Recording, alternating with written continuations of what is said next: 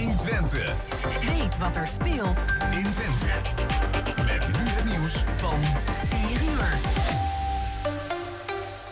Goedemiddag, ik ben Robert-Jan Knook. Er zijn in 24 uur tijd bijna 1000 nieuwe coronagevallen bijgekomen. Dat is het hoogste aantal in twee weken tijd. Ook gisteren waren er al meer besmettingen dan gemiddeld. Volgens het RIVM gaat het in de helft van de gevallen om de Delta-variant die besmettelijker is. Het aantal coronapatiënten in het ziekenhuis daalt wel. Maar een kwart van de mensen die een oranje of rood land bezoekt, gaat daarna in quarantaine, meldt het RIVM. Verwacht wordt dat je 10 dagen binnen blijft na zo'n reis of je na 5 dagen laat testen. En bij een negatieve test mag je weer naar buiten. Maar veel reizigers doen dat dus niet. De man die terecht staat voor het bedreigen van schrijfster Lala Gül dreigde ook met terrorisme, zegt justitie. Hij zou op sociale media hebben gezegd lid te zijn van IS en Nederlanders te gaan onthoofden. Gül werd meerdere keren bedreigd na een boek waarin ze kritiek heeft op haar Turkse afkomst. Ze zit ondergedoken. Om Slowaken over te halen een coronaprik te halen, begint daar volgende week een loterij met prijzen tot 2 miljoen euro. Laat iemand zich prikken, dan krijgt hij een lot. Ook mensen die iemand overhalen kunnen iets winnen, tot 90 euro. In Slowakije loopt het vaccineren flink achter vergeleken met andere landen in de EU. En dan nog het weer. Overwegend droog op steeds meer plaatsen zon en 20 tot 23 graden. En tot zover het ANP-nieuws. Kijk, als we gezond eten, houden we onze weerstand op peil. Dat is belangrijk, zeker in coronatijd. Gezonder eten is makkelijker dan je denkt. Ja, doe de switch. Ja, precies. Ik zet bijvoorbeeld een schaaltje tomaatjes op tafel. Zo heb ik altijd iets gezonds in de buurt voor mijn snacktrek. Want als je gezond eet en drinkt, werk je aan je weerstand. En zit je lekkerder in je vel? Doe ook de switch. Prima. Dus ga voor meer gezonde tips naar... Doe de switch.nl Waar kan ik een APK laten uitvoeren en meteen een onderhoudsbeurt van mijn auto laten doen? Ik ga altijd naar eh, de gebroeders van der Meij uit Enschede. Vakmanschap, passie en echte service zijn kernwaarden van gebroeders van der Meij. Of het nu gaat om eh, APK-keuringen, reparaties, bandenopslag, totaalonderhoud, deuken verwijderen of een nieuwe trekhaak, zij regelen het voor je. Gebroeders van der Meij vind je aan de Lonnekerbrugstraat 80 in Enschede.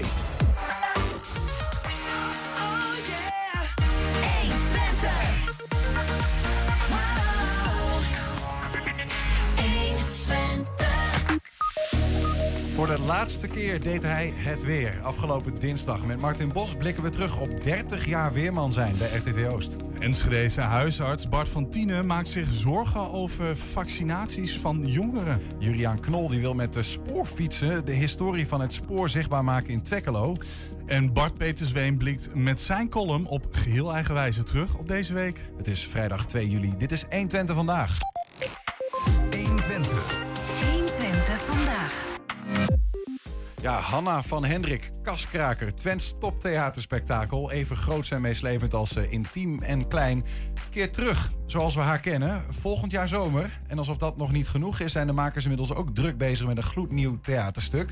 Hoofdrolspeler Johanna Terstegen, die is bij ons in de studio. Johanna, welkom. Dankjewel. Voordat we naar het theater gaan, eerst even een prijs. Onlangs werd bekend dat je de Johanna van Buren prijs krijgt. Ja. Omdat je de cultuur en taal van Oost-Nederland bevordert. Ja, en omdat ik zo'n mooie uitspraken hebben. Oh, Nida. Heb ze zeg. Ja, op geheel eigen... Dat zeggen wij ook over Niels altijd. Die Ja, heeft ik, dat ook. Ik probeer, we, we hebben hier, eh, elke week hebben we hier Twents kwartier op donderdag. Dan leer ik Twents. Hartstikke mooi nieuws. En, eh, dat doe je goed. Dank u, dank u. Ja. Dank u Maar het duurt nog wel even voordat de Johanna van Burenprijs krijgt. ik. dat denk ik ook wel. Want ja, I, I voegt zich daarmee in een illustre rijtje. Hè? Bijvoorbeeld eh, Willem Wilmink, eh, Herman Vinkers, Benny Jolink, Anna van der Meijden, Daniel Loos. Ja. Trots? ja, heel erg. Ik was helemaal verbaasd dat ik een, werd gebeld. Vond het hartstikke leuk. Dat is volgens mij mijn eerste grote prijs in Twente. Overijssel. Dus, nou, dan wordt wat tiet. Nee, Over de, gro- de, gro- de grootheid twijfelen we niet, maar over de, de ui- grootheid wel. Want de, de- daarover zegt, zeggen ze... aan de prijs is een geldsom van wisselende heugde verbonden. Ja, ja, ik ben ook gebeld. Ze belden me en ze zeiden ze van, eh, je krijgt de Johanna van Burenprijs... en daar zit een schamel geldbedrag aan vast. Dus ik ben heel benieuwd hoe schamel dat is. Ja, weet je nog niet? Je weet nog niet of het, of het de moeite weer, weer- waard is. Nee, sowieso de moeite weer. Ja, ja. Altijd wat een ijskok op, denk ik. Oh, niet daar. Ja. Mooi, we gaan naar het theater. Hanna Ja. van Hendrik. Ja. Eerst eventjes terugkijken naar hoe dat ging, dat eh, spektakel.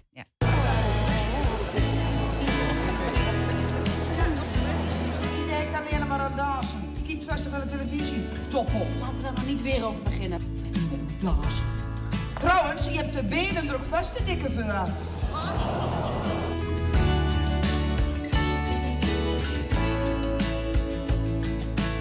Hanna, wat is u met niet geleerd? Scheen.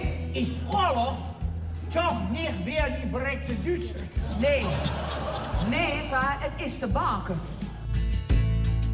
Mijn voeten op de bodem. Op het podium, burgemeester Schepen! Ik heb, ik heb verschillende keer niet op de stoeltje gezeten en dan kreeg ik eh, kippenvel ervan. Ik denk van ja, en het zal misschien ook niet verkeerd zijn om mensen van de politiek ehm, hierheen te sturen. Dan kunnen ze het even bekijken. Het is nu, in deze tijd is het precies hetzelfde als in de jaren 70. De geschiedenis herhaalt zich. En in de zaal, de boeren.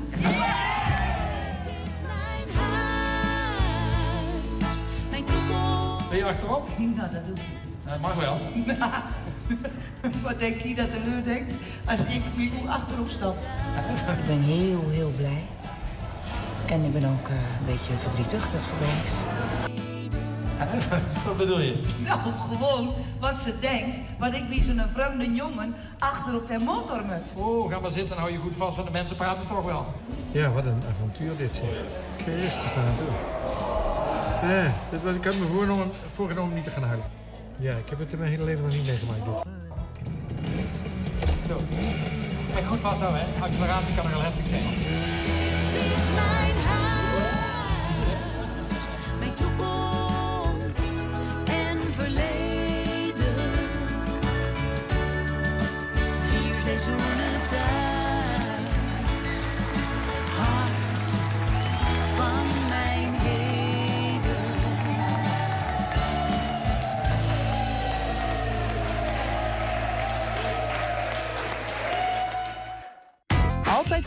Hoogte van het...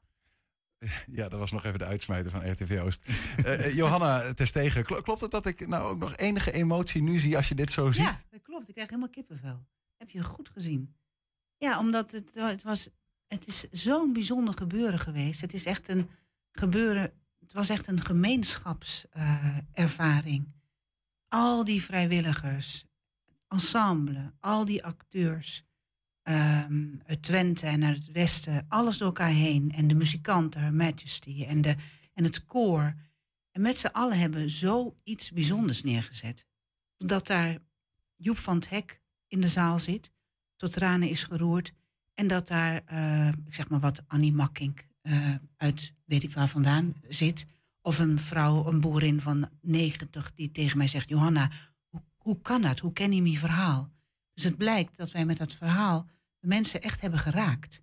Wat is dat verhaal als je dat in een notendop eh, zou moeten vertellen? Nou, dat gaat over gewoon tussen haakjes, gewone mensen die, die, die proberen te overleven, die er, er het mooiste van proberen te maken, eh, terwijl er allerlei veranderingen aan de hand zijn in de politiek en in de wereld. En hoe daar je weg in te vinden. En dat je van sommige dingen afscheid moet nemen, hoeveel pijn dat ook doet. Hm. En uiteindelijk gaat het erom dat je het enige wat je kan doen is het leven omarmen. Want de wereld zal toch blijven veranderen. Dus het gaat om die angst voor veranderingen, maar gaat ook over het noberschap en het plezier hebben met elkaar en kracht halen uit een gemeenschap. Daar gaat het uit. En dat, is, dat, dat, dat het daarover gaat, dat komt omdat ik zelf van een boerderij kom en dat heel goed ken. Dus de, de, eigenlijk de gewoonheid van eh, het, het gewone bestaan, waarin Ja. ook eh, allemaal pieken en dalen zijn. Ja. Daar hoef je geen Hollywood Nee. taferelen voor te hebben. Dat raakt de mensen in hun hart. ik denk dat het ook de kracht is. Het is een, een heel, heel belangrijk lokaal verhaal. En als je een authentiek lokaal verhaal vindt, dan heeft dat vanzelfsprekend een universele zeggingskracht. Want ieder mens kan zich daarin herkennen. Als we zo eh, de beelden zagen, eh, we zagen jou zelf eh, enigszins emotioneel bij die laatste voorstelling. Je, je, je, je medespeler Huub Stapel. Het publiek zal met een traantje in de ogen hebben. Maar het leek wel een beetje op die beelden gewoon een definitief afscheid. Of had je toen al wel stiekem een beetje zoiets van, ja, misschien nee, gaan we dat ooit was weer. toen voor mij een definitief afscheid. Dat was echt zo, want het, wa- het was zo'n waanzinnige klus geweest om het te klaren. En we waren echt allemaal heel erg moe, heel voldaan. En ik kon toen niet verder denken dan, als de laatste voorstelling er is en alles is goed gegaan, dan ben ik ongelooflijk blij. Ik kon niet nog vooruitkijken. Ja, ja, ja. Omdat je, ja, nou ja, goed, ik, ben, ik was en de initiatiefnemer en de, en de, de producent en, en de, eh, ik speelde een van de hoofdrollen en, eh, en heb geld opgehaald. Eigenlijk alles wat je kan voorstellen. Dus dat, dat, dat het gelukt was, dat was voor mij, dat, dat nou ja, beter had niet gekund. Eh, Is het, is het eh, het besefmoment van, want je neemt het nog, je neemt een risico. Hè? Je stopt Ja. daar eh, nou ja, ziel en zaligheid, maar Ja. misschien ook wel geld in en weet ik wat. Hè? Dat kost natuurlijk veel moeite. Ja. En dan loopt het zo ongelooflijk positief uit de hand. Ja, dat is, is is dat- de hand gelopen. Is dat later dat je, dat je thuis eh, op de bank een bepaalde besef, besefmoment hebt Ja. gehad van, jongen, jongen, wat is dit nou weer? Ja, ja, dat is echt pas later gekomen. Want als je erin zit, dan kan je helemaal niet kijken. Naar, kan je, je kan nog niet terugkijken. En, eh, en toen de rust was terug, eh, teruggekeerd, zeg maar, toen. eh, en we zoveel mensen die op een wachtlijst stonden. We hadden 10.000 mensen op een wachtlijst die nog kaartjes wilden kopen. mensen die nog een keer willen gaan. En toen ik wat rustiger werd, en mijn creatieve team ook, hè, want ik ben niet alleen, hè, ik doe dat met een heel, heel goed team met z'n allen. Toen dachten we van, maar we gaan het nog een keer doen. Er zijn te veel mensen die het nog willen zien. En het is zo'n bijzondere voorstelling geworden. En de Dus prijsjes, de jammer. kaartjes gewoon drie keer zo duur maken nu natuurlijk. Nee, dat, dat doen we dat het- niet. Weet je, dat Oh. doen we echt niet. Nee, jij hebt het wel verhaald. Oh, ja. Want, ja. Nee, want ja, er zijn mensen die denken, het is een enorm succes. Dus mensen denken dat we heel rijk zijn geworden. Nou, dan kan ik dat bij deze even rechtzetten. Dat is niet zo. Het is een stichting. En eigenlijk was die voorstelling veel te duur voor wat het kaartje kostte. Dus dat risico hebben we genomen. Maar we willen de kaartjes niet duurder maken, omdat we het toegankelijk willen houden voor een groot publiek. Hm. We willen niet 80 euro of 85 of 90 euro gaan vragen. Dat kan wel, hè? Als je kijkt naar wat andere grote theaterstukken vragen. Maar dat gaan we niet doen. Dus we, zijn, we blijven een stichting. Dus winst is geen oogmerk. Dus als er wat overblijft, gaat dat in die stichting. En daar kunnen we dan weer iets nieuws van maken. Nou, nu kunnen we zo door naar het eh, andere toneelstuk. Zelfde prijs dus, maar ook zelfde, ehm, bijvoorbeeld echt hetzelfde verhaal, maar ook dezelfde alles, alles, in spelers principe en zo. alles, iedereen Alles. is hetzelfde. Er zullen wel wat mensen zijn die, die niet kunnen. Bijvoorbeeld, ik heb al één iemand uit het ensemble, of twee mensen hebben gezegd, eh, we kunnen niet meer meedoen, want die hebben een andere baan gekregen en andere tijden. Mhm. Want van, die, van het ensemble, hè, dat zijn ook veertig mensen die meespelen, vraagt het ook heel veel. Die hebben overdag een gewone werk. Dan gaan ze naar het vliegveld, vliegveld Twente. Dan krijgen ze daar te eten, want we eten elke dag met z'n allen. Dan spelen ze die voorstelling, dan gaan ze weer naar huis en dan werken ze weer. Dus dat is een enorme inzet. Ja, en, ja. Maar in principe heeft iedereen gezegd dat hij graag weer mee wil doen. En dan eh, zien we volgend jaar zomer of dat ook echt zo is. Dan moet je dat altijd maar afwachten. Maar, en, eh, maar ja, dus zo gaan we het doen. Ehm, ik, ik, ik hoorde een keer eh, Pierre Bokma zeggen, een bekende Nederlandse toneelspeler, dat eigenlijk toneelspelers wat ze vooral kunnen is zorgen dat de herhaling niet de dood van een toneelstuk wordt. Dus Ja. eh, ehm, de, eh, 51 keer heb je Hanna van Hendrik gespeeld. Dat worden er nu nog hoeveel? 40. 40. Hoe, hoe zorg je dat je dan in die 91ste voorstelling alsnog speelt alsof het de eerste keer is? Eh, nou, één, door gewoon eh, eh, te ademen. Twee, door niet te denken dat je weet wat er straks gaat komen. Dus op het moment dat ik jou aankijk, dan gebeurt er iets. En, en als ik naar, daar naartoe kijk, gebeurt er iets. Dus echt in het moment te zijn en daarop te reageren. En je leert dat ook op een toneelschool, hoe je dat moet doen. Hè? Maar vooral, vooral in het nu blijven. En als er dan iets in de zaal gebeurt, dan merk je dat op en dat doet iets met jou. En je repeteert de dingen. Ja, zo doe je dat. Gebeurt het wel eens dat je dan tijdens zo'n toneelstuk om elkaar scherp te houden, wat je wel eens hoort van die verhalen, dat er dan iets gebeurt wat het publiek niet weet, maar de spelers wel, en dat je denkt eh, dat je gewoon even je tegenspeler moeilijk maakt op, op een gekke manier? Nou, op een leuke manier gebeurt dat wel. Je gaat elkaar niet pesten of je gaat niet iemand proberen onderuit te halen. Maar je hebt wel geintjes onderling met elkaar. En dat is ook hartstikke leuk. Want dan, het is ook wel eens dat je een scène moet spelen... dat je eigenlijk denkt van, dan moet ik oppassen... want anders begin ik te lachen. Maar dat maakt het ook weer heel spannend. Ja. Heb je een voorbeeld van, van, van dingen die gebeuren op zo'n toneel? Ja, maar dat is een te lang verhaal. Ik heb een keer zo de slappe lach gekregen op het toneel... in een hele ernstige scène... dat ik in mijn broek heb geplast op het toneel. Terwijl ik gewoon doorspeelde en dacht... Zien ze dit of zien ze dit niet? Maar het was een donkerblauwe broek. En ik ben er zo weer naar achteren afgegaan. Dat, dat gebeurt, heel soms gebeurt dat. Tot slot nog over, over deze reprise van Hanna van Hendrik. Ja. Dezelfde acteurs, dus zelfde alles, zelfde koeien ook? Ja, ja. En dan vooral Koe, Koe Jane, die is echt heel bekend geworden. Dat is een eh, ster, dat is echt een ster. Ze is, ze is heel erg mooi. Ze is ook al heel oud. Ze geeft heel veel melk. Ze wordt elke dag gewassen voordat ze het toneel op gaat. Trouwens, al die koeien werden elke dag gewassen hè, door Gerrit Lammers. Een sterrenbehandeling. Ja, dat is weer een neef van mij. Zit, komt ook- uit mijn familie. En die heeft al zijn koeien meegebracht. En is ook een hele goede amateurspeler. Maar die koeien die werden elke dag gewassen voor ze het toneel opgingen. Geweldig. Ja. Ehm, eh, wanneer gaat het gebeuren, deze, deze reprise? Volgende zomer. Volgende zomer. Ja. Kaarten zijn beschikbaar. Ja, ja. Gaan al hard, begreep ik ook. www.hannavanhendrik.nl Ga even kijken. Dan gaan we het no- nog hebben, want tegelijkertijd, dat is bijzonder, zijn die bezig met een nieuwe voorstelling. Ja. Waarin ook Hanna van Hendrik, die figuur. eh, Nee. Niet? Het is, het is dezelfde stichting. Ja. Nee, het is helemaal een nieuw stuk. Dus ik denk dat we daar na komende zomer echt stoppen met Hanna van Hendrik. Dat denk ik. En, ehm, en we zijn inmiddels bezig met het ontwikkelen van een nieuw toneelstuk. Mhm. Wat net zo groot wordt opgezet. Wat ook op Vliegveld Twente gaat plaatsvinden. Maar met een heel ander thema. Want dat. eh, Omdat het. We hebben de smaak zo te pakken. We hebben een gouden team met Lisbeth Kooltoff, de regisseuse, en Bouke Oldenhof, de schrijver, en, en met de spelers en met de productie en het productieteam. En eh, het is zo ontzettend goed bevallen. Er was nog een thema waarvan wij dachten van, dat willen we eigenlijk ook wel graag doen. En het is weer, in, het is weer ge- eh, geïnspireerd op iets in, wat er in Twente is gebeurd. En, dat, eh, en dat, die voorstelling gaat, speelt zich ook weer af in het heden en in het verleden. Dat is bij Hanne van Hendrik ook zo. Ja, jij hebt het nog niet gezien, dus je moet volgend, volgende zomer me. komen. Ik ga nee, kijken. echt niet, maar je kan nog komen. Ja. We hebben toch kaarten nodig. www.hannevanhendrik.nl Zo, we hebben toch kaarten nodig. Dus eh, ik heb hier volgens mij al twee aan de tafel die komen.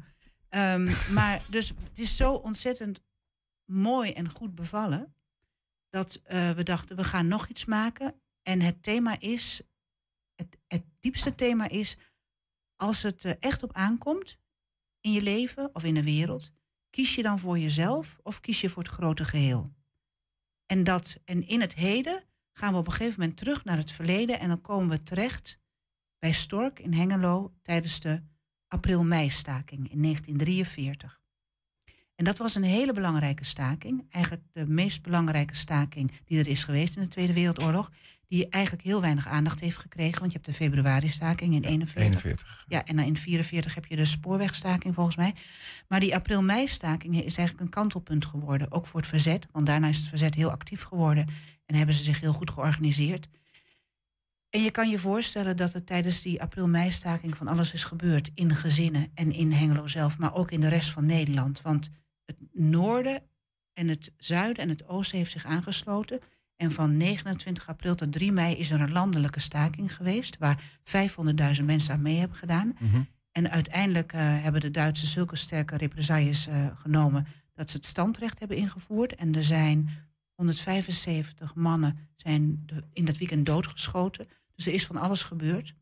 Maar ze En- hebben wel op dat moment hun stempel gedrukt en gezegd: Ja. dit willen wij niet. Nee, ja, toen, toen zijn de, is het verzet echt heel groot geworden in Nederland. En vandaar ook die, zeg maar, toch die helden die op dat moment de keuze hebben gemaakt voor het grotere geheel in plaats van voor zichzelf. Ja, ja. Ja. En dat is een thema wat ook nu in onze tijd een heel belangrijk thema is. Met alles wat er gebeurt in de wereld.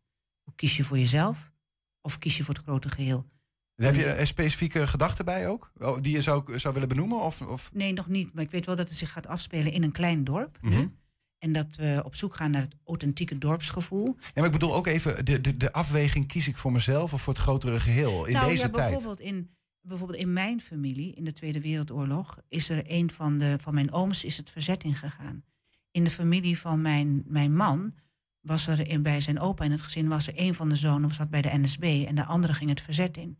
En zijn opa heeft tegen de zoon die de NS, voor de NSB gekoos gezegd toen hij in het uniform met, van de NSB thuis kwam: je trekt of nu dat uniform uit of ik wil je nooit meer zien. Ja. En hij heeft zijn zoon zijn hele leven nooit meer gezien. Dat zijn natuurlijk hele schrijnende dingen die zich afspelen. Maar ook nu, in deze tijd in de samenleving, spelen zich in gezinnen ook hele schrijnende dingen af. En eh, kan een politiek thema, maar ook een menselijk thema voor heel veel verwijdering zorgen.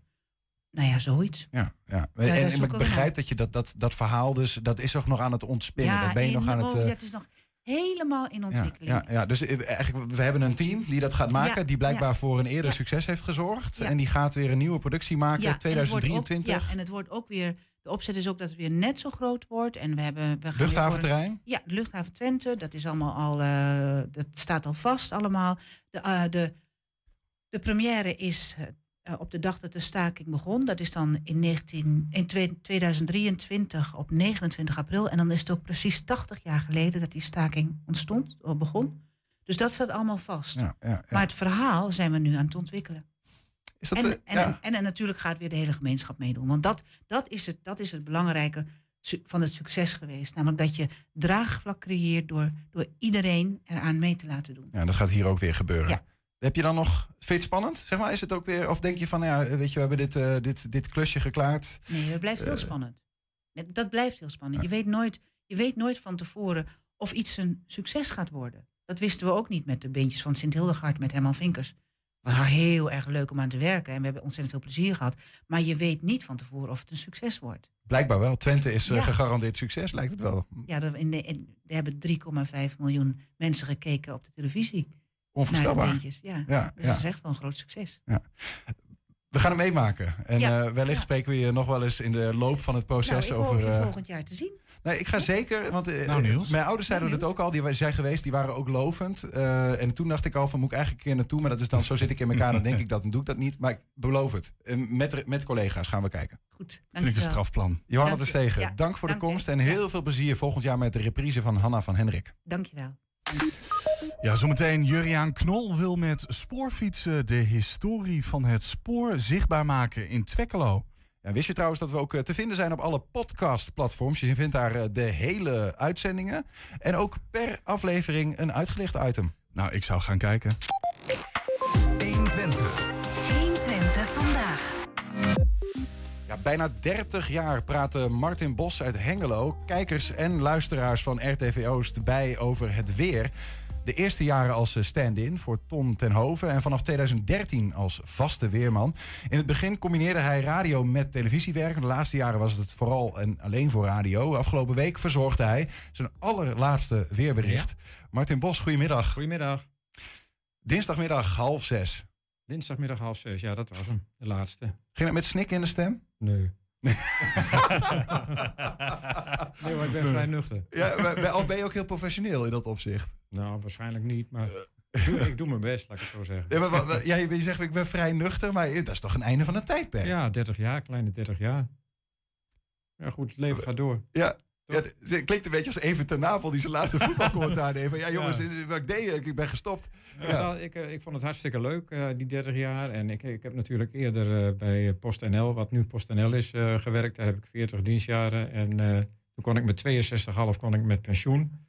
En toen ging toevallig Ton ten Hoven, de vaste weerman op dat moment van eh, RTV Oost, die ging met pensioen. En toen ben ik benaderd, ik was zijn vervanger. Ja. Toen ben ik benaderd eh, om het eh, hele radiogebeuren, Radio Oost, de weerberichten op mij te nemen. Want voordien was er ook nog een televisie-item, maar dat was op een gegeven moment wegbezuinigd. Mhm. Dus dat betekent dat ik vier keer per dag, vier of vijf keer per dag aan de beurt was voor een weerpraatje op de radio.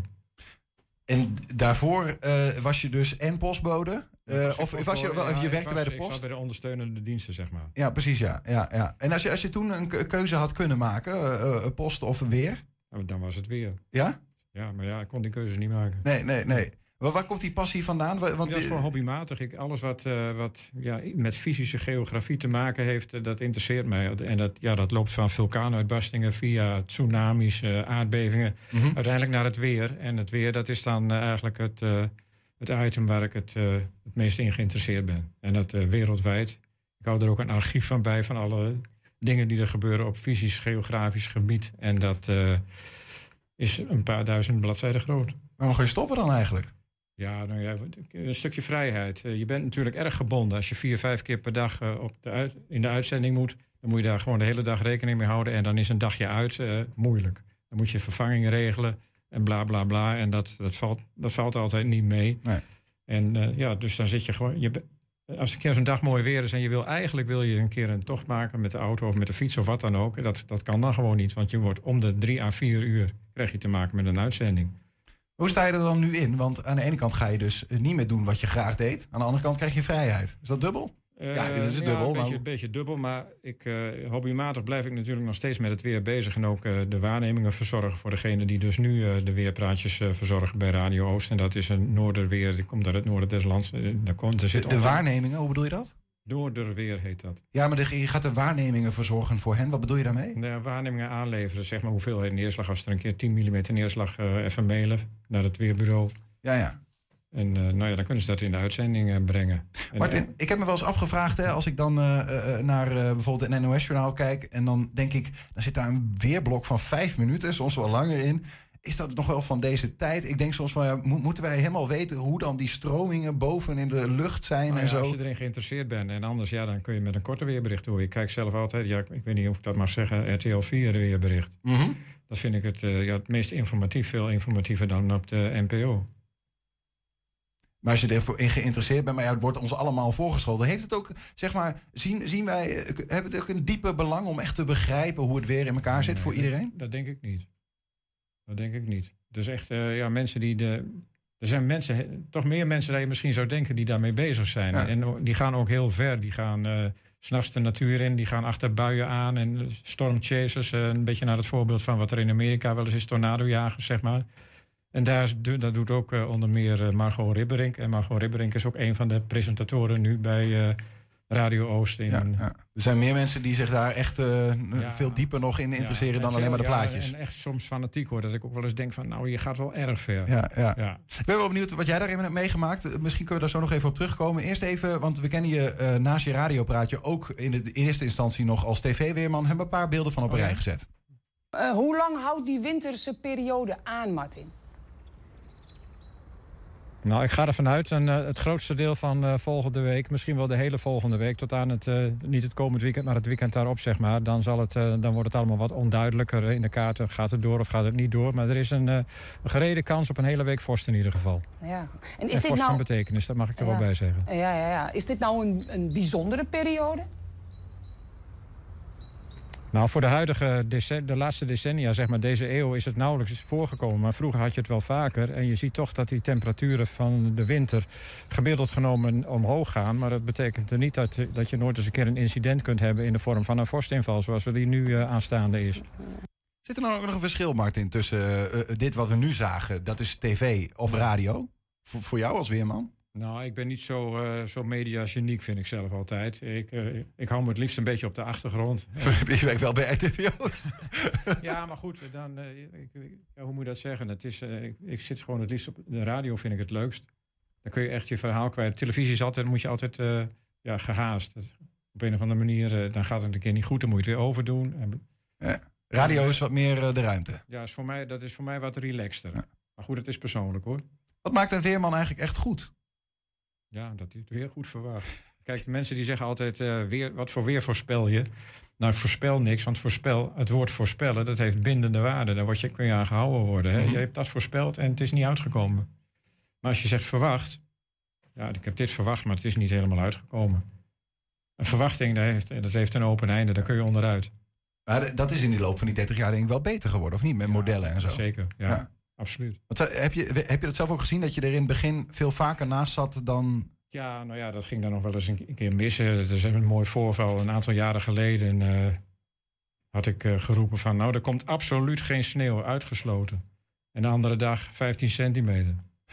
Ja, kijk, dat, zijn, eh, dat, is de echt, dat is echt de grootste missen die ik ooit heb eh En dan moet je bakcel halen, ook op de radio, Nou ja, dat doe ik dan ook wel. Ja. En, nou ja, dat maakt me niet zoveel uit. Wie werkt maakt fouten. En eh, ja, als je een keer naast zit, dan vind ik het leuk om te verklaren waarom ik ernaast zat. En Ja, wat ja, dan de oorzaak was. En ja, je hebt ook weer mensen die willen dat helemaal niet horen. Als ze een keer geplaagd worden van, nou, je zat er mooi naast. Nou, dan willen ze dan helemaal niet weten. Nou ja, ik ga het dan verklaren. Dat is het verschil. Hoe loop jij door de, door, door de wereld eigenlijk, zeg maar, als weerman? Is dat anders dan ik als... Ik heb geen verstand van het weer, behalve als ik naar buiten kijk en ik zie het is grijs, dan denk ik het is grijs, de zon schijnt niet.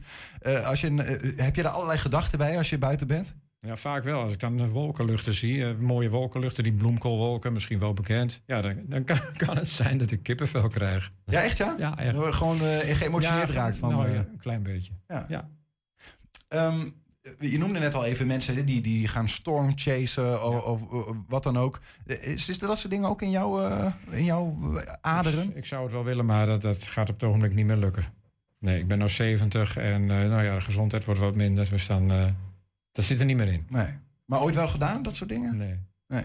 Nee. Maar Is, is het wel, heb je, wat, voor, wat, wat is het extreemste weer dat je ooit verslagen hebt zelf? Poeh, ja, dat was een keer een onweersbui in Rijssen. Ik weet het jaar, weet ik niet meer. Maar toen stond de hele stad blank op een, het hele dorp stond blank op een gegeven moment. En dat was eh, eigenlijk ook niet helemaal. Ja, ik had het wel verwacht, maar dat het zo uit zou pakken, ja, dat zie je wel vaker. Dat zie je ook nu eh, wel gebeuren hè, met die zware buien.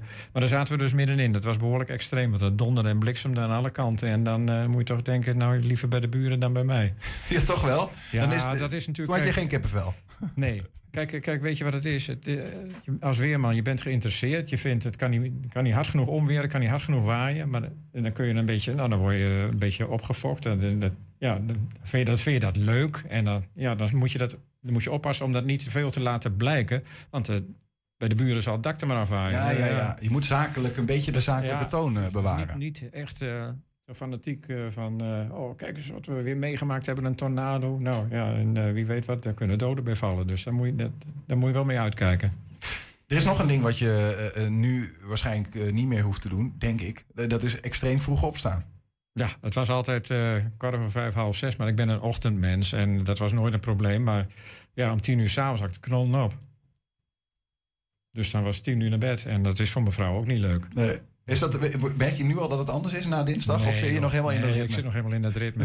ik ben er gewoon, eh, ja, half zeven ben ik eruit. eh, een uurtje later dan. Maar veel, veel later zal het niet worden, denk Ja, ik. ja. En voor de rest, eh, Martin, want weer, weer, weer amateur. Je zei al van, ja, ik heb passie voor dat weer. Je blijft die dingen aanleveren, de, de waarnemingen voor de huidige weermensen bij RTV Oost. Ehm, eh, het- eh, blijf je nog meer doen op dat vlak? Hoeveel uren per week blijf je ermee bezig, denk je? Nou, ik denk er wel een paar uur. Zeker hobbymatig. Want ik ben toch iedere morgen de, de internet aan het eh, afstruinen. Of er nog eh, natuurrampen aan de hand zijn. Of sneeuwstormen of wat dan ook. Want nou is het winter op het zuidelijk halfrond. Nou zag ik vanmorgen dat in Argentinië dat, dat de de eerste sneeuw is gevallen.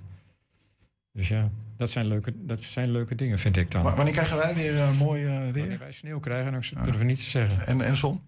Nou, in- in- het blijft een beetje gematigd. We hebben natuurlijk een prachtige junimaand gehad. De warmste junimaand ooit gemeten sinds 1901. En dat is toch wel opvallend na die koude mei en april. Want april en mei waren heel koud, ook relatief gezien. Maar juni was heel warm. En eh, nat en zonnig ook. En ja, dat, eh, dat zijn dus de interessante dingen voor, het, voor de statistiek, zeg maar. Wie had ooit gedacht, eind mei, toen we zoveel koude dagen achter de rug hadden... dat het in juni zo mooi zou worden. Ja. Een fan- Een fantastische maand geworden. En dus, dus nog even koffiedik kijken wanneer we dat... eh, Nou ja, het, het is nu een beetje gematigd. En Ja. ik denk voor deze en volgende week dat het eh, ja, normaal tot iets boven normaal. De temperatuur normaal voor, voor, begin juli is eh, zeg maar 2, 23 graden. Nou, dat houden we wel vast, denk ik. Maar ja, het is ook onstabiel. Dus dagelijks zijn er ook regen- en onweersbuien mogelijk. Ik vind het wel mooi als ik eh vragen stel van krij- krijgen we nou weer mooi weer? Dat er meteen een soort van. Ik, ik voel het meteen alsof ik in de weeruitzending zit bij deze.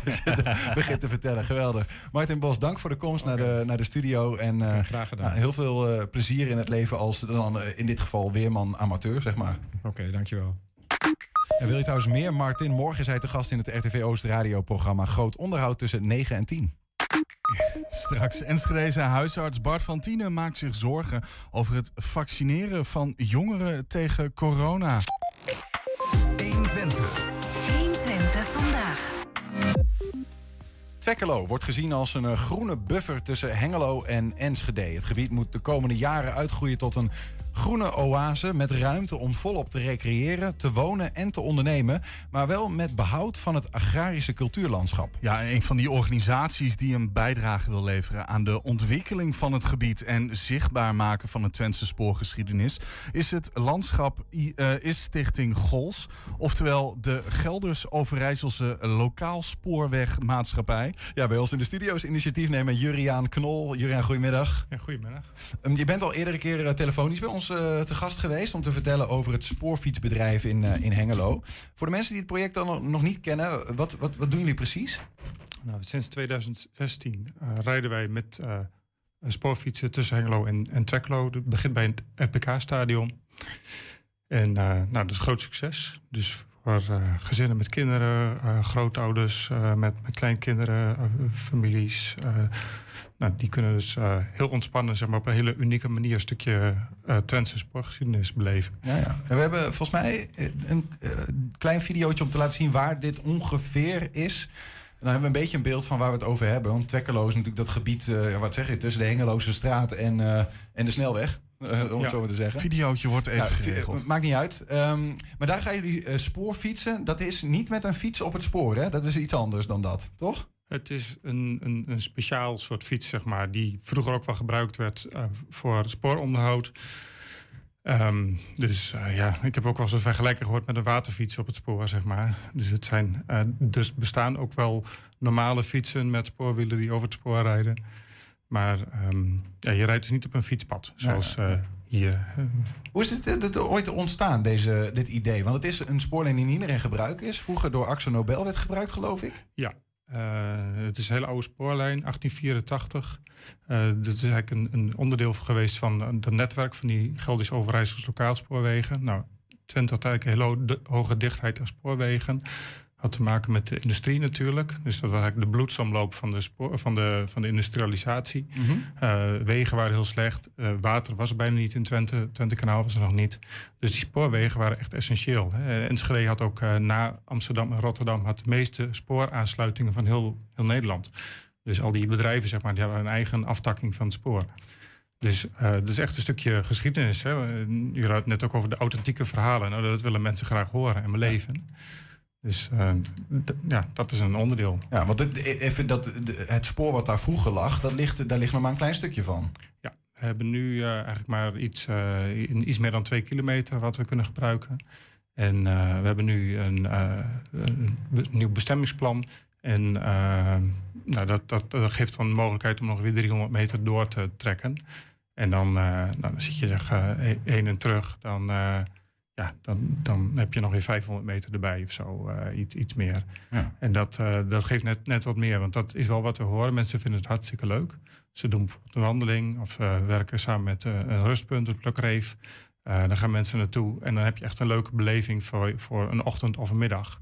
Maar dat spoor, ja, dat zou leuk zijn als het nog een stukje langer was. Het, ondanks dat het zeg maar, nog niet zo lang is als jullie zouden willen, is het al wel een succes.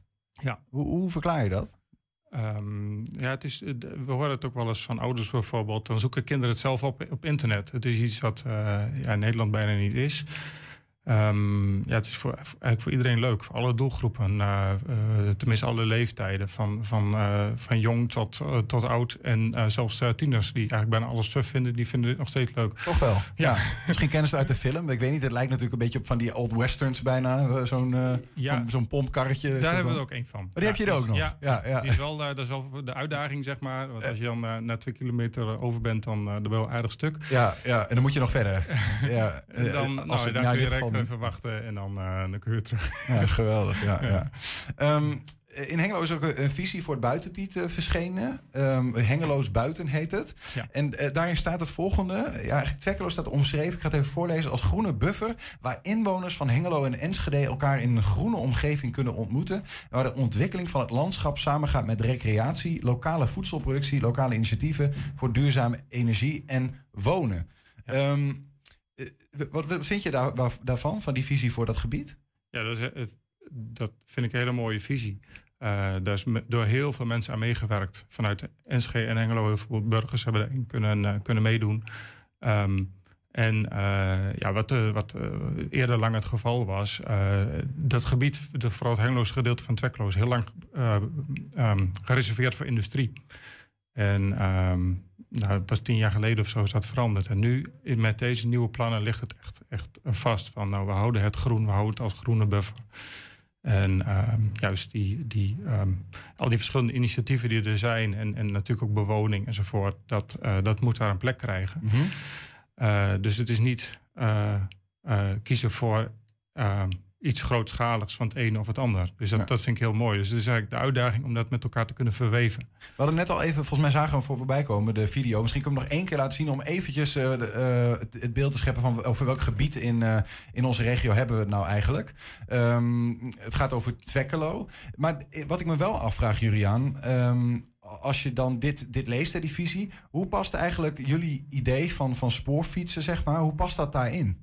Ja, nou dat, dat, is, eh, dat is op zich het mooie natuurlijk van, eh, van, van dat er nu zo'n visie ligt. Heel lang was er geen visie, was er geen kader.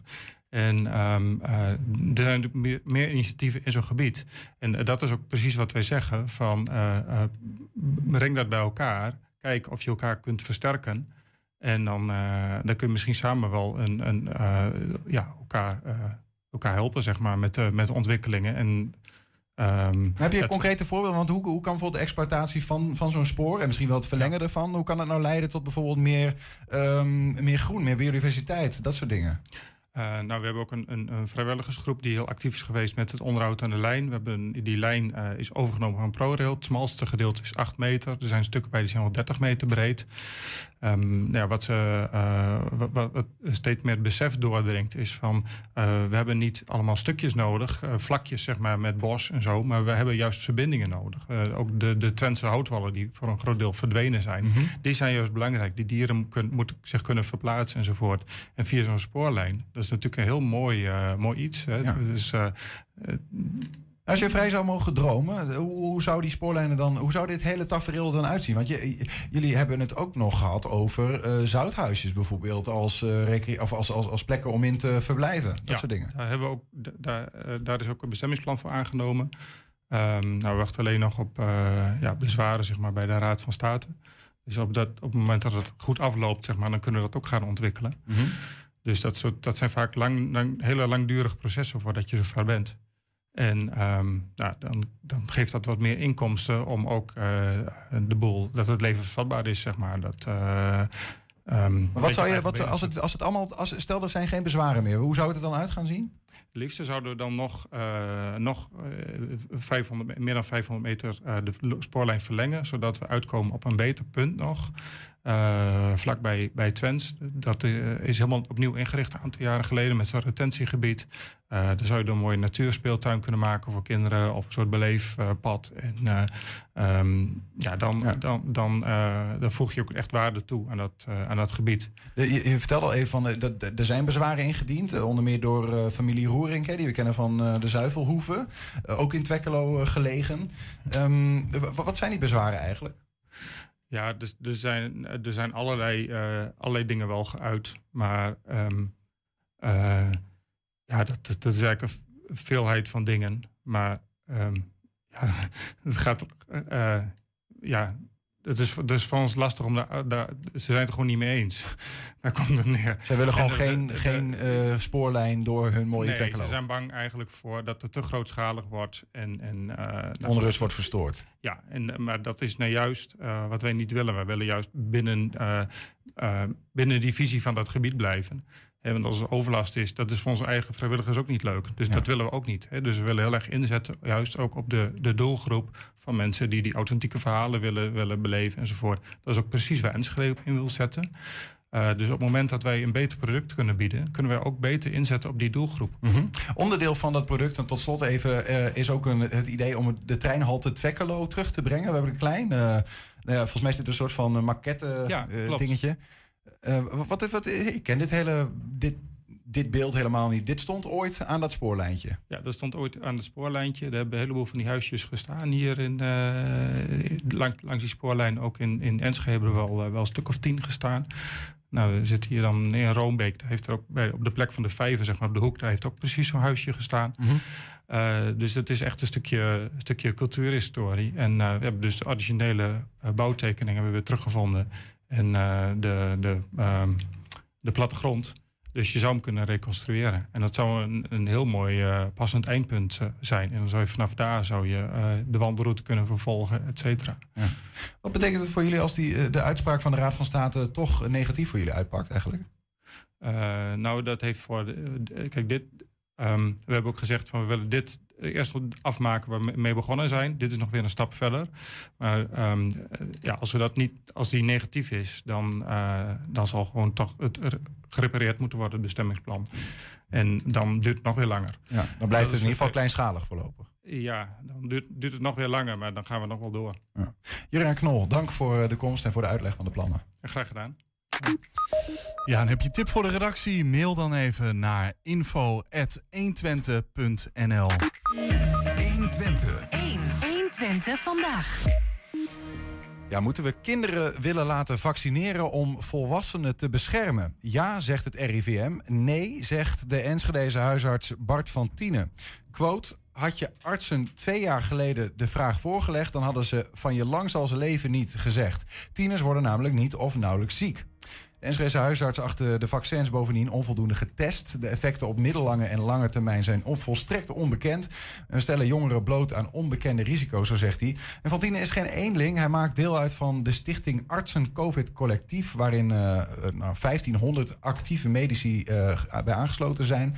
En Bart is hier. Welkom terug. Hoi, goeiedag. Hoi. Ja, ik zeg ook welkom terug, want de vorige keer dat we hier hadden, toen sprak je eh, zorgen uit over, ehm, nou ja, over het vaccinatieprogramma voor volwassenen, die te snel op gang kwa- kwam.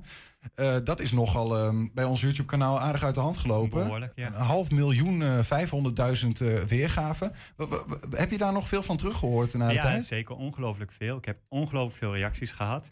Eh, vooral positieve. Ik heb kaartjes en mails vanuit het hele land gekregen. met steunbetuigingen. Vanzelfsprekend ook wel mensen die er wat minder blij mee waren. Maar van heel veel mensen heb ik ook geen reactie gekregen. Maar op de reacties die ik heb gekregen waren overwegend positief. En vooral blij dat mensen hoorden dat er ook dokters zijn die ook een zorg hebben en daarvoor op durven te staan. Ja, dat er iemand is eh, in, het, eh, in die pool die zegt van ja, ik ben het er niet helemaal mee eens hoe Precies, het gaat. die gewoon hele grote zorgen heeft. Ja. Eh, zou zou ik je één ding mogen vragen, Bartje? maar zou je je koptelefoon weer op de tafel kunnen leggen? Want ik hoor dat hij heel erg kraakt. Dat hoorde ik bij vorige gast ook. En, nou ja, ehm, want in principe hebben we hem niet nodig, denk ik. Ehm, je stuurde een brief aan, nu, in dit geval, aan jongeren uit je praktijk. Wat staat er in die brief? In die brief die ik eh, zelf heb gekozen dat ik die wil sturen, want dat, was niet, eh, dat hoefde niet. Eh, maar het was de bedoeling dat ik kinderen zou uitnodigen met een medische indicatie. Maar ook daar had ik moeite mee. Dus toen heb ik besloten ze niet over gewoon alle kinderen een brief te sturen.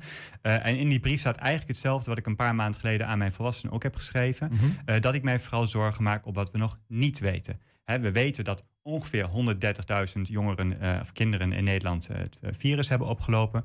Daar zijn een paar honderd van in het ziekenhuis geweest en uiteindelijk drie overleden. met een onderliggende aandoening ook. Ehm, maar van deze vaccins weten we ook heel veel niet. Hè. We weten voor zover de onderzoeken dat tot nu toe uitwijzen dat ze veilig en effectief zijn. Maar lange termijn effecten weten we niet. Maar het allerbelangrijkste, we weten niet of het effect heeft op de besmettelijkheid. En dat is één van de belangrijkste redenen waarom nu die vaccins gegeven gaan worden. Want ja, Illy zegt zelf, hè, diegene, de kinderarts van het OMT, van voor het ziek worden hoef je het niet echt te doen. Oké, er zijn ook kinderen die heel erg ziek kunnen worden van corona. Dat klopt zeker. Ja. Maar dat blijft een grote minderheid. Maar je doet het vooral omdat je hoopt dat het helpt tegen de besmettelijkheid. En hij zegt zelfs van ja, wie weet eh, hoeven ze straks dan niet meer te testen, want ze hebben een vaccin. Dan denk ik, dat vind ik een hele kwalijke zaak. Ja, precies. Ja, dat is wel een, wel een drastische maatregel om het testen eh, buiten werking Nou ja, te stellen. eh, precies, Maar- want, want de test is eigenlijk al grote onzin. Ja, ik, overigens, ik, ik wist dat niet. Dat ik dacht, die jongeren worden ook gevaccineerd omdat ze ook ziek kunnen worden en daar mogelijk hun, de rest van hun leven in sommige gevallen last van kunnen hebben. Maar dit is dus vooral om hen eigenlijk als buffer in te bouwen, zeg maar.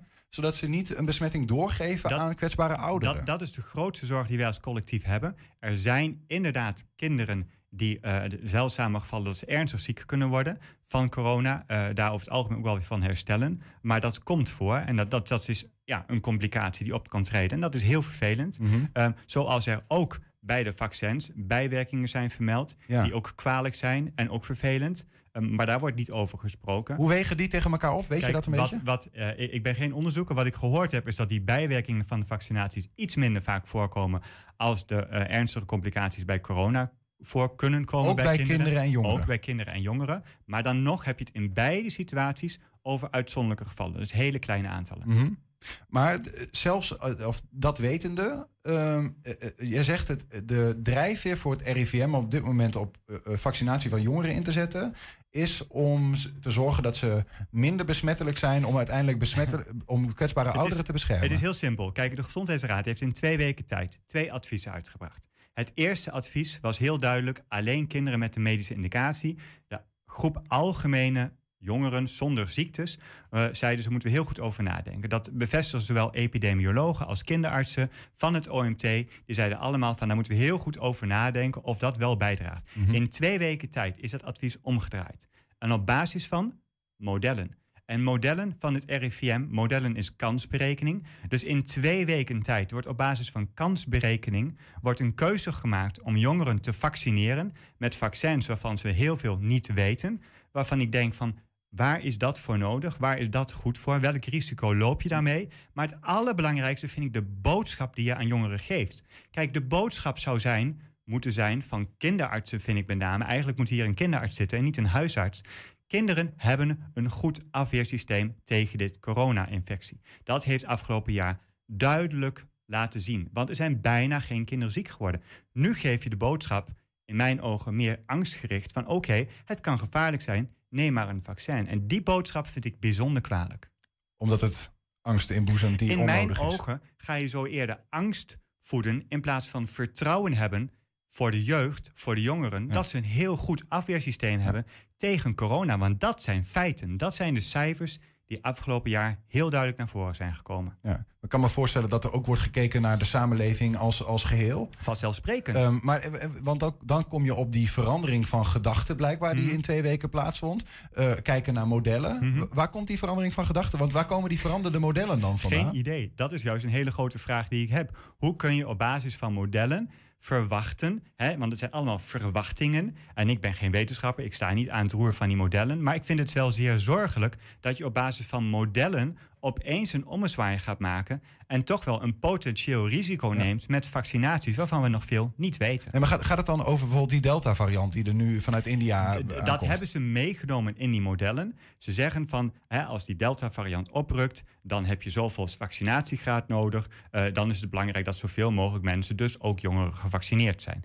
En ze noemen het argument dat, dat steeds minder volwassenen zich zouden laten vaccineren. Ik weet niet waar dat vandaan komt, want de voorspellingen die ik vorige week in de krant las, is dat 85% van de Nederlanders zich laat vaccineren. Nou, de World Health Organization zegt dat je 70% nodig hebt voor groepsimmuniteit in een land. Dus ja, daar zou je dan aan zitten. Ik, wat, dat snap ik zelf dus ook niet helemaal goed. Ehm, de, de, de, de ouderen die zich hebben willen laten vaccineren, die hebben dat kunnen, eh, kunnen doen. Ja.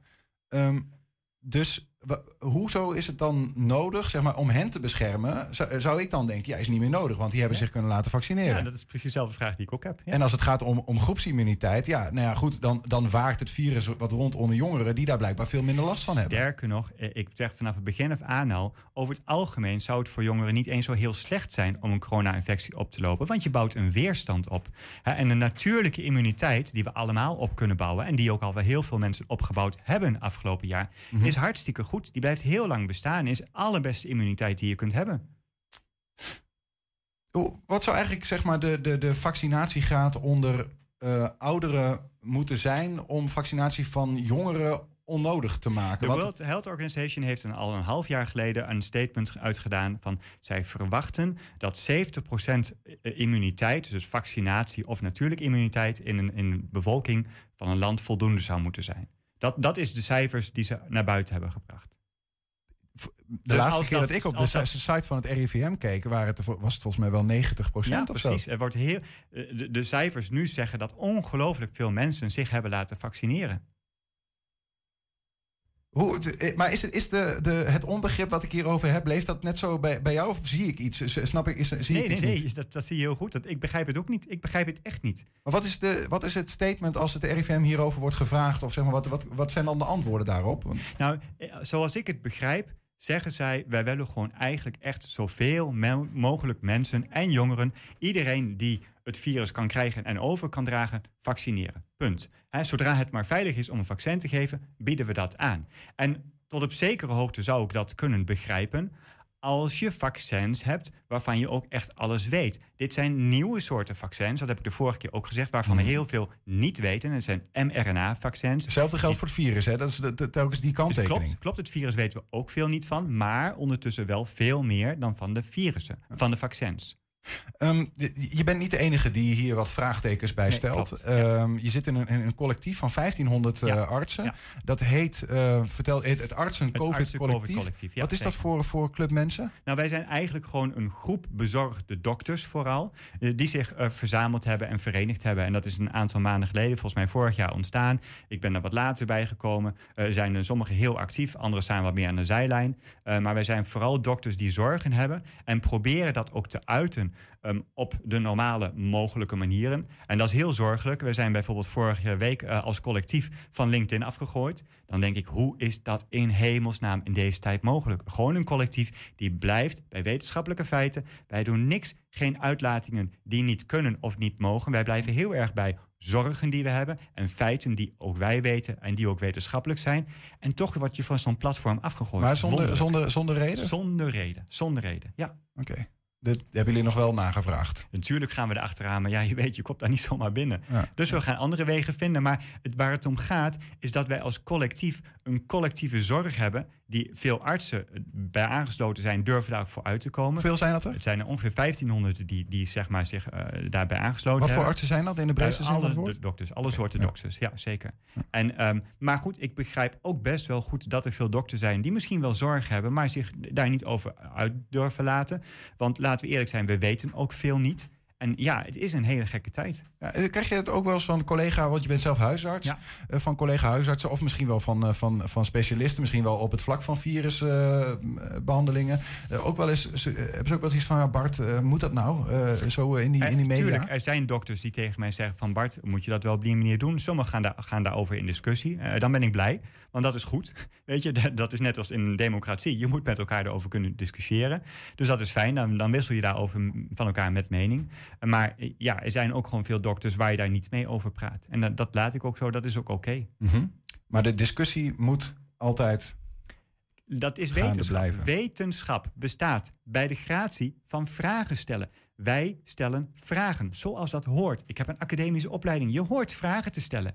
Het lijkt alsof je in deze tijd als arts met een wetenschappelijke opleiding geen kritische vragen mag stellen over corona. het maar- wordt gedaan. Maar dat is toch wel een interessant ding. Want ik kan me ook niet. Ik, weet je, men, ik, ik geloof niet dat er bijvoorbeeld een hele set eh, wetenschappelijk opgeleide artsen is die meegaat in een, eh, in een, in een narratief op bewust. Is het dan onbewust dat, dat, dat Ja, heel ja, veel zeker. mensen. Kijk, ik, ik, praat, ik praat niemand slecht. Ik begrijp heel goed waarom het grootste deel van alle artsen gewoon meegaat in de keuzes die het gezondheidsraad neemt. Dat heb ik eerder gezegd. Het is eigenlijk heel vreemd dat ik als dokter zorgen heb en eh, een kritische noot plaats bij, bij beleid wat af wordt, wordt afgesproken door RIVM, een OMT of een gezondheidsraad. Dat zijn instanties die, die hebben daar wetenschappelijk opgeleide mensen voor. Die weten het alles van. Eh, het is heel vreemd eigenlijk dat ik als dokter daar kritisch tegenover sta. Maar Mhm. er zijn ook heel veel gekke, snelle ontwikkelingen. Wat maakt dat ik daar kritisch tegenover sta. En wat zegt eigenlijk, eh, want de NHG is de, de koepel van eh, Ja, de wetenschappelijke instituut van de huisartsen, Ja, toch? klopt. Wat zeggen die eigenlijk over deze ontwikkelingen? Kijk, eh, voor zover ik dat volg, eh, eh, natuurlijk, ik, bedoel, ik krijg daar de informatie van, maar zij volgen gewoon de inzichten die we tot nu toe weten. En kijk, de onderzoeken die we tot nu toe weten en, en waarnaar gerefereerd wordt, ja, die zeggen het is veilig en het is effectief. We weten dat dat niet voor de lange termijn is. Mhm. Maar goed, dan, dan zeggen ze ja, onder het mom van een pandemie moeten we die keuzes maken. Dus gaan ze mee in de adviezen die het OMT en het RIVM bijvoorbeeld afgeven. Je hebt zelf ook kinderen, toch? Ja, zeker. Als die een oproep krijgen, Mijn zoon gaat een oproep krijgen, hij is 12 jaar. Ja. dan. eh, wat, wat, doe je dan eigenlijk? Eh, kijk, eh, wij hebben thuis makkelijk. Laat ik het zo zeggen. Mijn vrouw en ik staan er hetzelfde in. Eh, eh, mijn kinderen ook. Hè. Je kunt zeggen, ze worden door ons be- beïnvloed. Maar wij zeggen gewoon heel eerlijk beide kanten van het verhaal. Eh, mijn zoon weet dat ook heel goed. Wij leggen het dus ook voor over zowel de gevaren van corona... maar ook de gevaren van de vaccinaties. Of de gevaren, degene die we nog niet weten. De dingen die we niet weten. En wat we wel weten. En dat is dat zij over het algemeen niet ziek worden van een coronavirus. Dus dat dragen wij over. Eh, en in die zin, mijn zoon hè, mag een eigen keuze maken. En dat is heel duidelijk het nieuws geweest. De, de, de, wens van een 12-jarige staat boven zeg maar, eh, eh, de wens die bijvoorbeeld misschien ouders hebben. Ehm, maar goed, eh, hij zal het vaccin niet nemen. Maar wat ik eerder gezegd heb, wat ik zorgelijker vind, is wat wij als volwassenen, als dokters, uit te dragen naar kinderen. Wij hadden uit moeten dragen, wij hadden moeten voorkomen dat er aan keukentafels discussies komen. Want er gaan heel veel discussies aan keukentafels komen. Moet ik het wel of niet doen? En dat is niet correct. Wij als volwassenen hadden op moeten komen voor onze jongeren en zeggen: luister, het is voor jullie niet nodig om een vaccin te nemen. Jullie hebben een goede afweer. Over het algemeen, uitzonderingen daar gelaten. Vertrouw daarop. Ga niet zinloos testen, want dat is ook belachelijk. Geef gewoon volledige vrijheid aan jongeren om te doen en te laten wat ze kunnen. En dat is voldoende. Ook als de modellen anders zeggen. Absoluut, absoluut. Duidelijk. Bart van Tienen, dank voor de komst naar de studio. Dankjewel. Twente. 120 vandaag. Ja, wij gaan even Bart ruilen, eh, want wij maken plaats voor eh, Bart Peter Zweem, die eh, de column van de dag gaat doen vandaag. En daarmee even terug gaat blikken op deze week, denk ik. Bart, goedemiddag. Een goeiedag. Hoe- Zo. Hoe is het?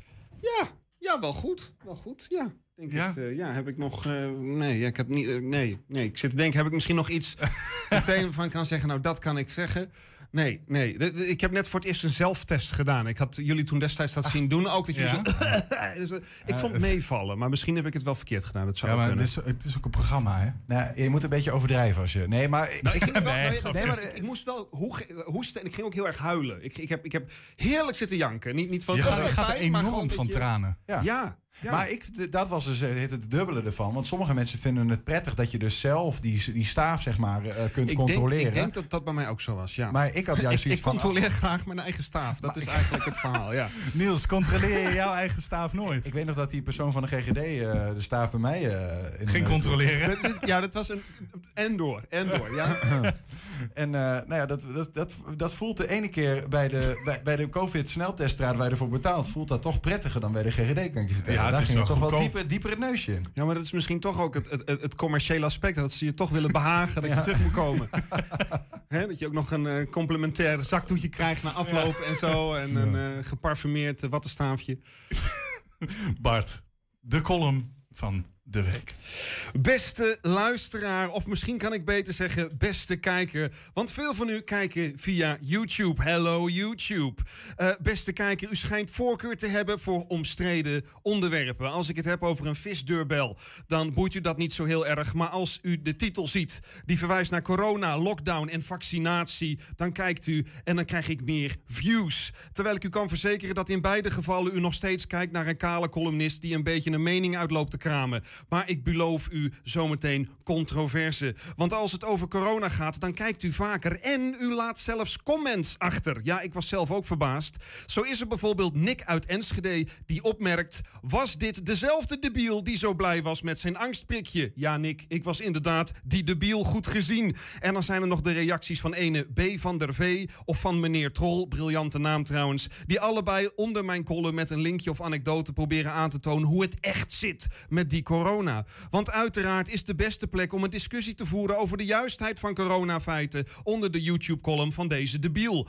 Zo denk ik zelf dat corona een complot is om mij meer te laten schrijven. Al is de grote vraag natuurlijk hoe ik er weer mee ga stoppen.